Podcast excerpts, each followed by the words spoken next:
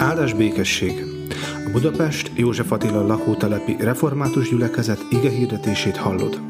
Ha szeretnél többet megtudni közösségünkről, látogass el Facebook oldalunkra facebook.com per Joltref. Isten áldjon!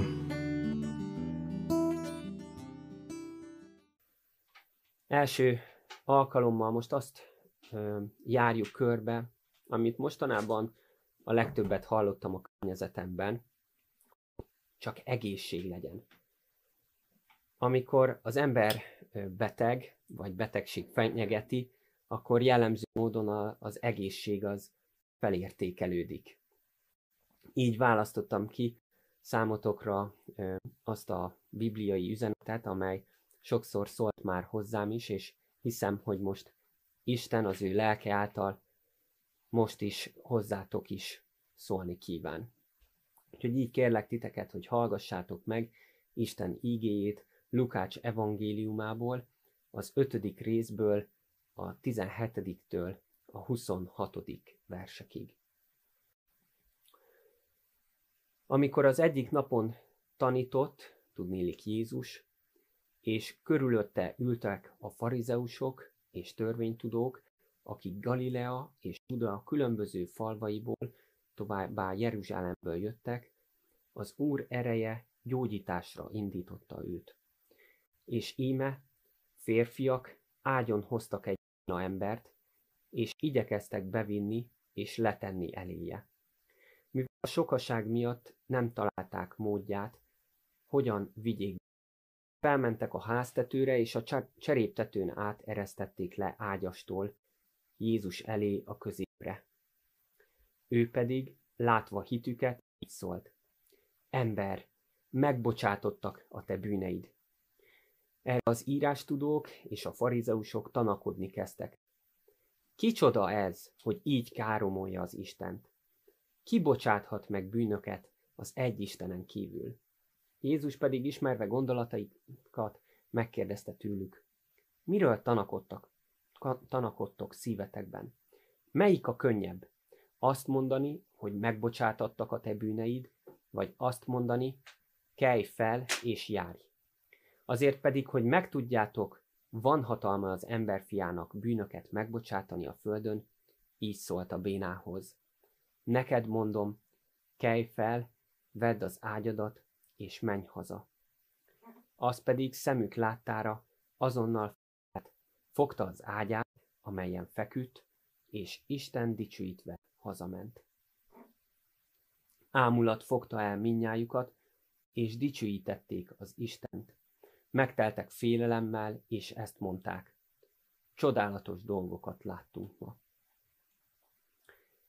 Isten tegye áldottá az ő igéjét, hogy az szívünkben gyökeret verjen, növekedjen és gyümölcsöt teremjen. Ámen.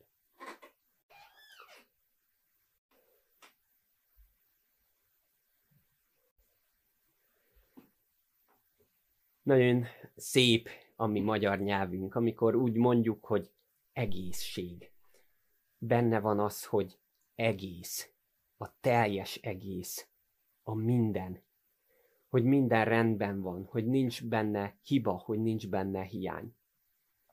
Már a régiek is a, az egészségről, meg az emberi életről, létről úgy beszéltek, mint egyfajta hármasságról. Test, szellem és léleknek a hármasságáról. És hát manapság nagyon odafigyelünk arra, hogy testi értelemben egészségesek legyünk, mi magunk is, meg a körülöttünk élők.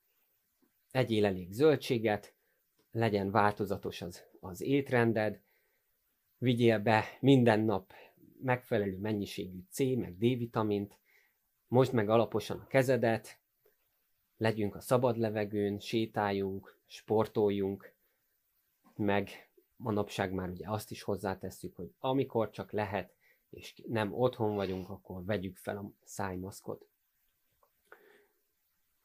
Ez teljesen érthető, ahogy a másik kategória is, a mentális, vagy a, vagyis a, a szellemi ö, egészség.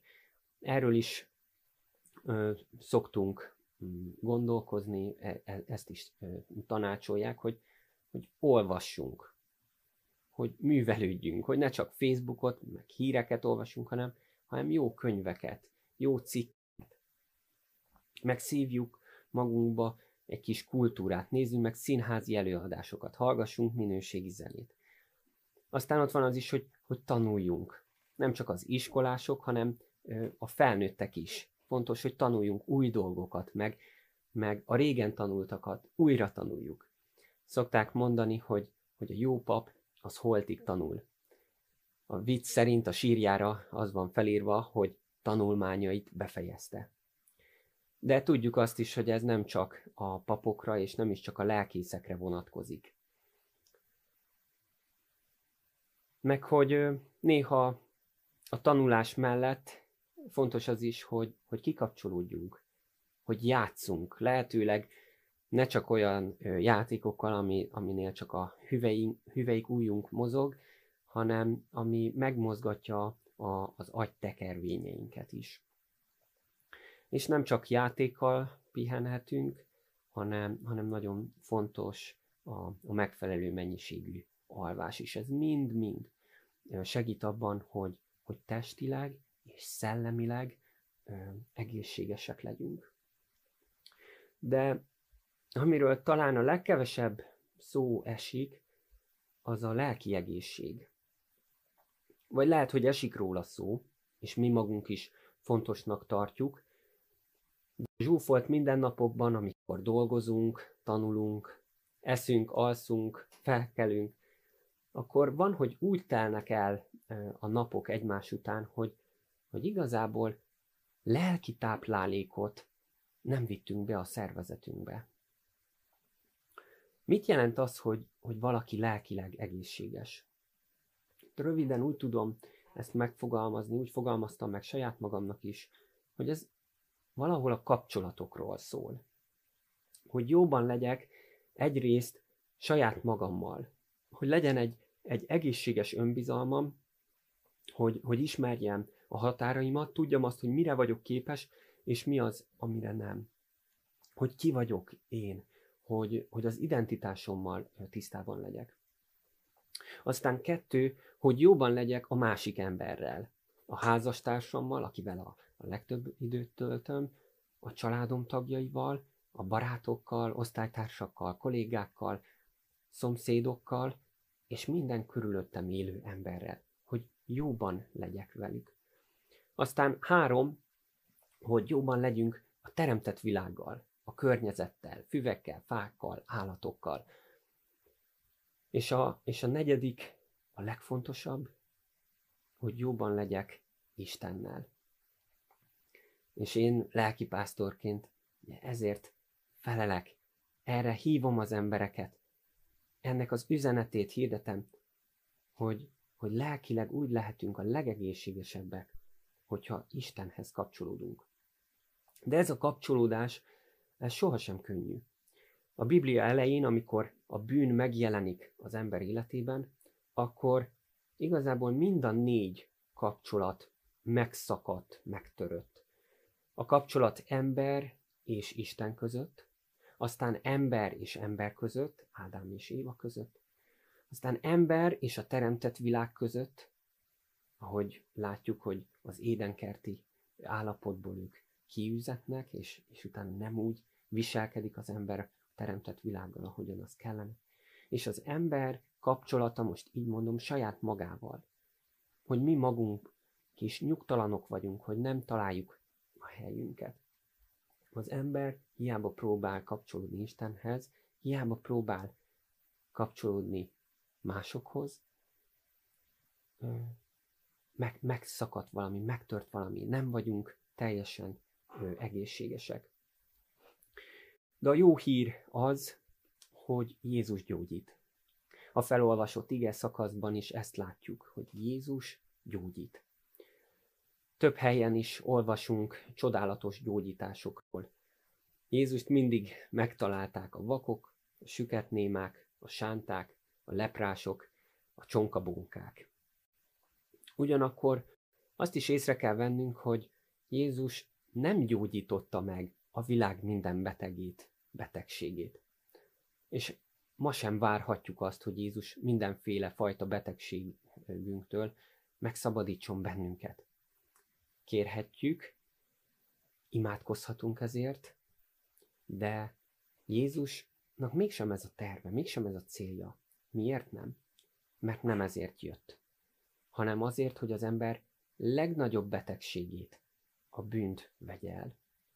A karácsonykor megszületett Jézus azt a küldetést kapta, hogy hirdesse Isten országát, amely elközelített. És ebbe bele tartozik az a sok jel és csoda is, amit ő tett. De leginkább az az esemény, amely halálához és feltámadásához köthető, hogy ő megváltott bennünket.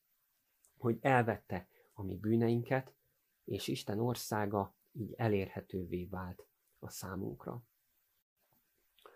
A történetben a barátok igyekeztek mindent megtenni az ő társukért. Ki tudja, hogy, hogy milyen régóta segítették, gondozták őt, látogatták, készítettek neki talán finom ételeket, és talán hozták, vitték máskor is, amikor ő arra kérte őket. De a legtöbb, amit tehettek ezek a barátok, hogy Jézus elé vitték. És mi is segíthetjük, és segítsük is a körülöttünk élő embereket, fizikai, meg anyagi értelemben is. De amit a, a, a legtöbbet tehetünk, az az, hogy Istenhez visszük és vezetjük őket. Hogy felemeljük a nevüket Istenhez, hogy imádkozunk értük, és hogy, hogy megmutatjuk, hogy bemutatjuk nekik ő, Istent, hogy oda vezetjük őket. A történet szereplői először nem jutottak el Jézushoz, mint ahogy a világban az ismert emberek, színészek, sportolók nem tudnak úgy kimenni az utcára, hogy, hogy ne gyűlne köréjük minden alkalommal egy hatalmas tömeg. Hát úgy volt ez Jézus esetében is. Jézus itt, itt valóban olyan, mint egy, mint egy szupersztár. A tömeg csüng a szaván, figyeli minden mozdulatát és cselekedetét. A ház, ahol tanít, nagyon hamar megtelik.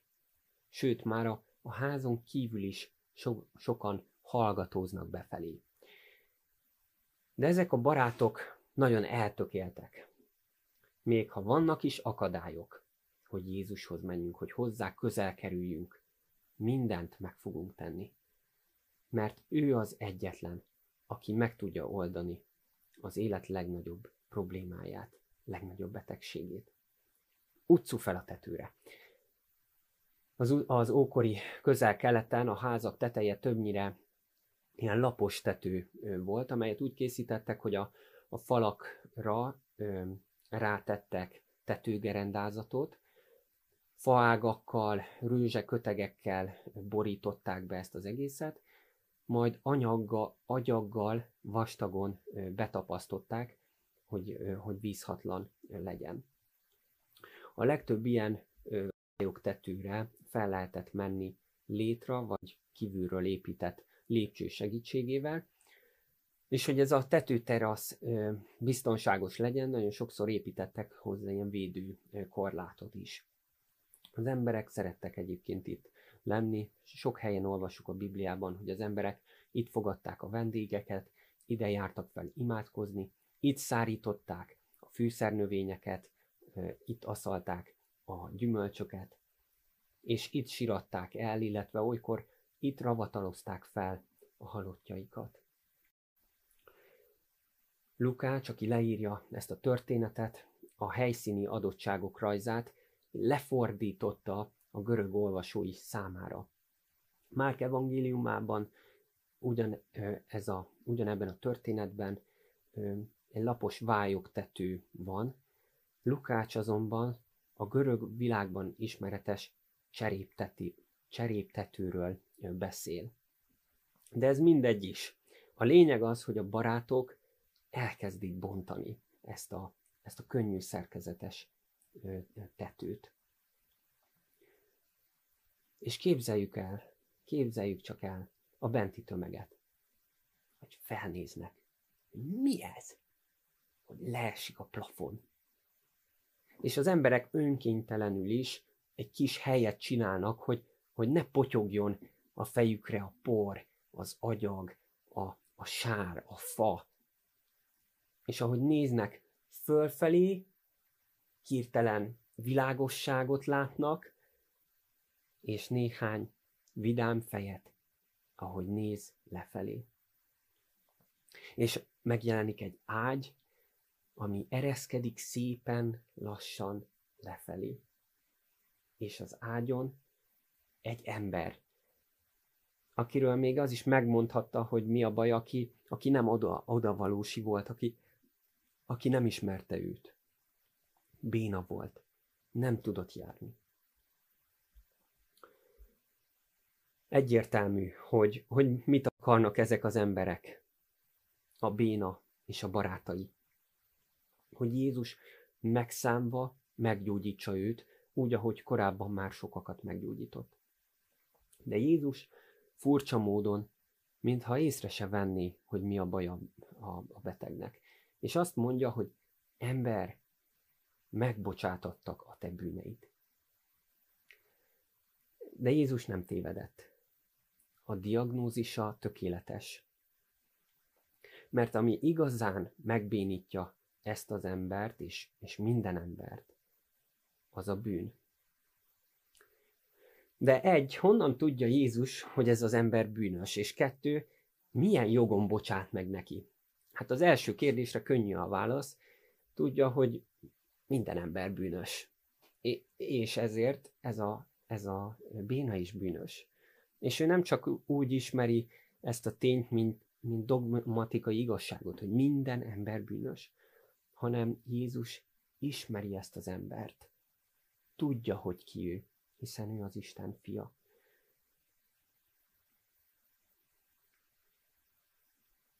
És tudja azt, hogy, hogy a bűn az nem csak rossz cselekedetek összessége, hanem az Istentől elszakadt emberi állapot is a bűn befészkelődött Isten és ember közé.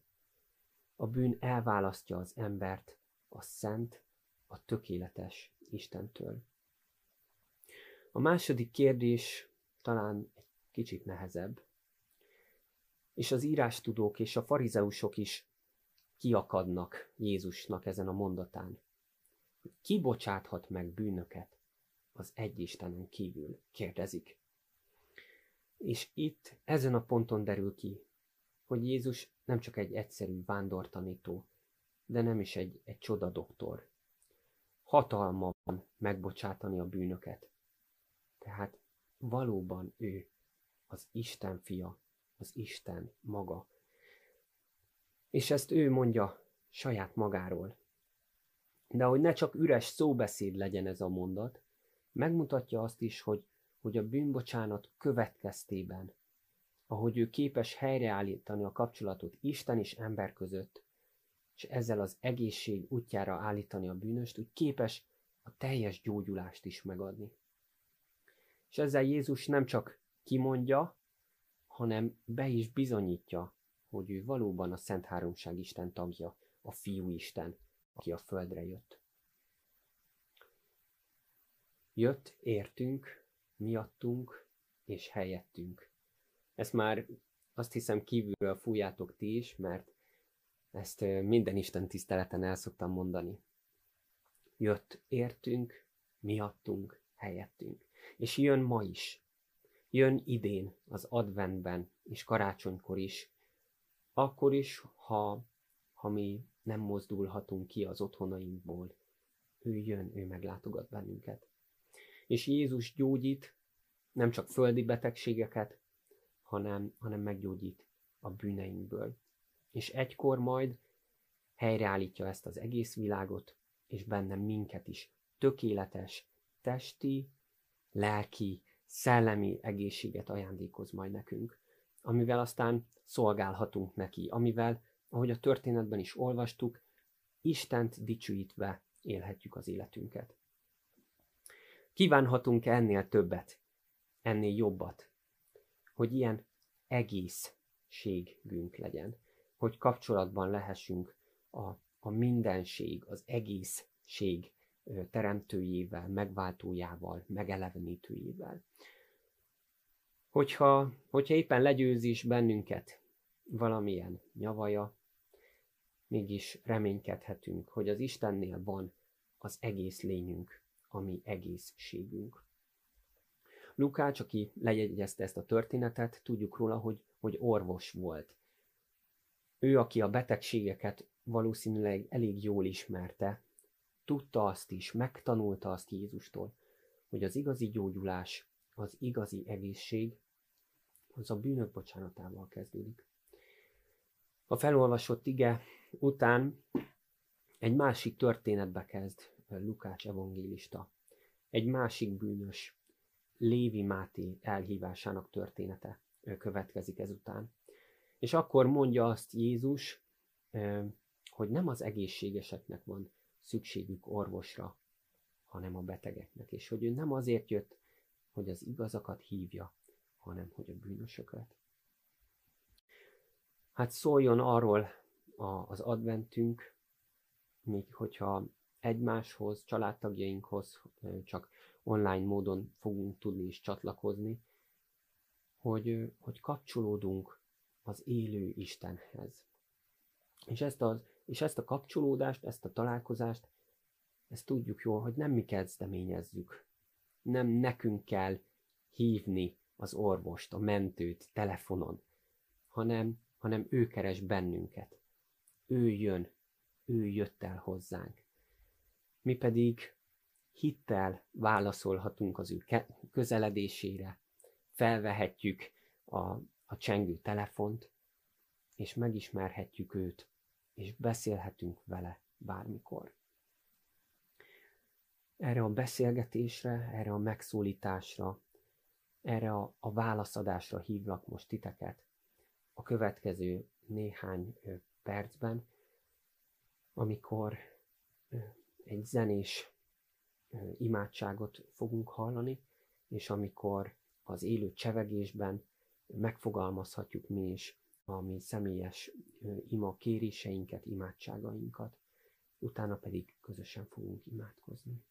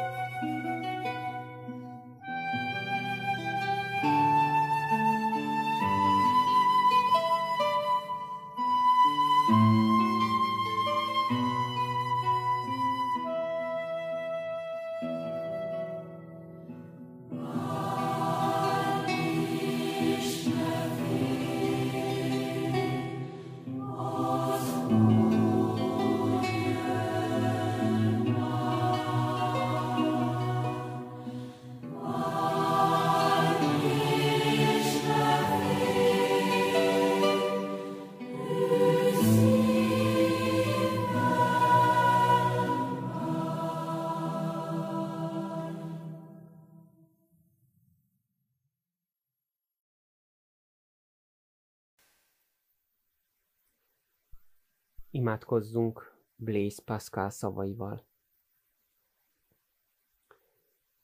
Nem kérek tőled sem egészséget, sem betegséget, sem életet, sem halált. Mindössze annyit, hogy te rendelkezz egészségemmel és betegségemmel, életemmel és halálommal, dicsőségedért. Egyedül te tudod, hogy mi válik javamra, legfölségesebb úr vagy. Tégy, amit csak jónak tartasz. Adj nékem, és védj el tőlem. Csak akaratomat igazítsd a te akaratodhoz. Mindössze annyit tudok, jó követni téged, és rossz megbántani téged. Ami ezen túl van, hogy mi a jó és mi a rossz, nem tudom. Nem tudom, mi válik inkább javamra.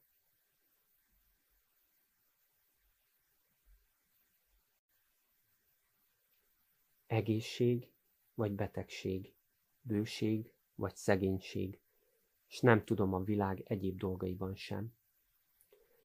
Olyan ítélő képességet igényel ez, ami meghaladja mind az emberek, mind az angyalok erejét s amit a ma gondviselése titkai rejtenek magukba, melyet imádok, s melynek mélyére nem láthatok. Mi, atyánk, aki a mennyekben vagy, szenteltessék meg a te neved.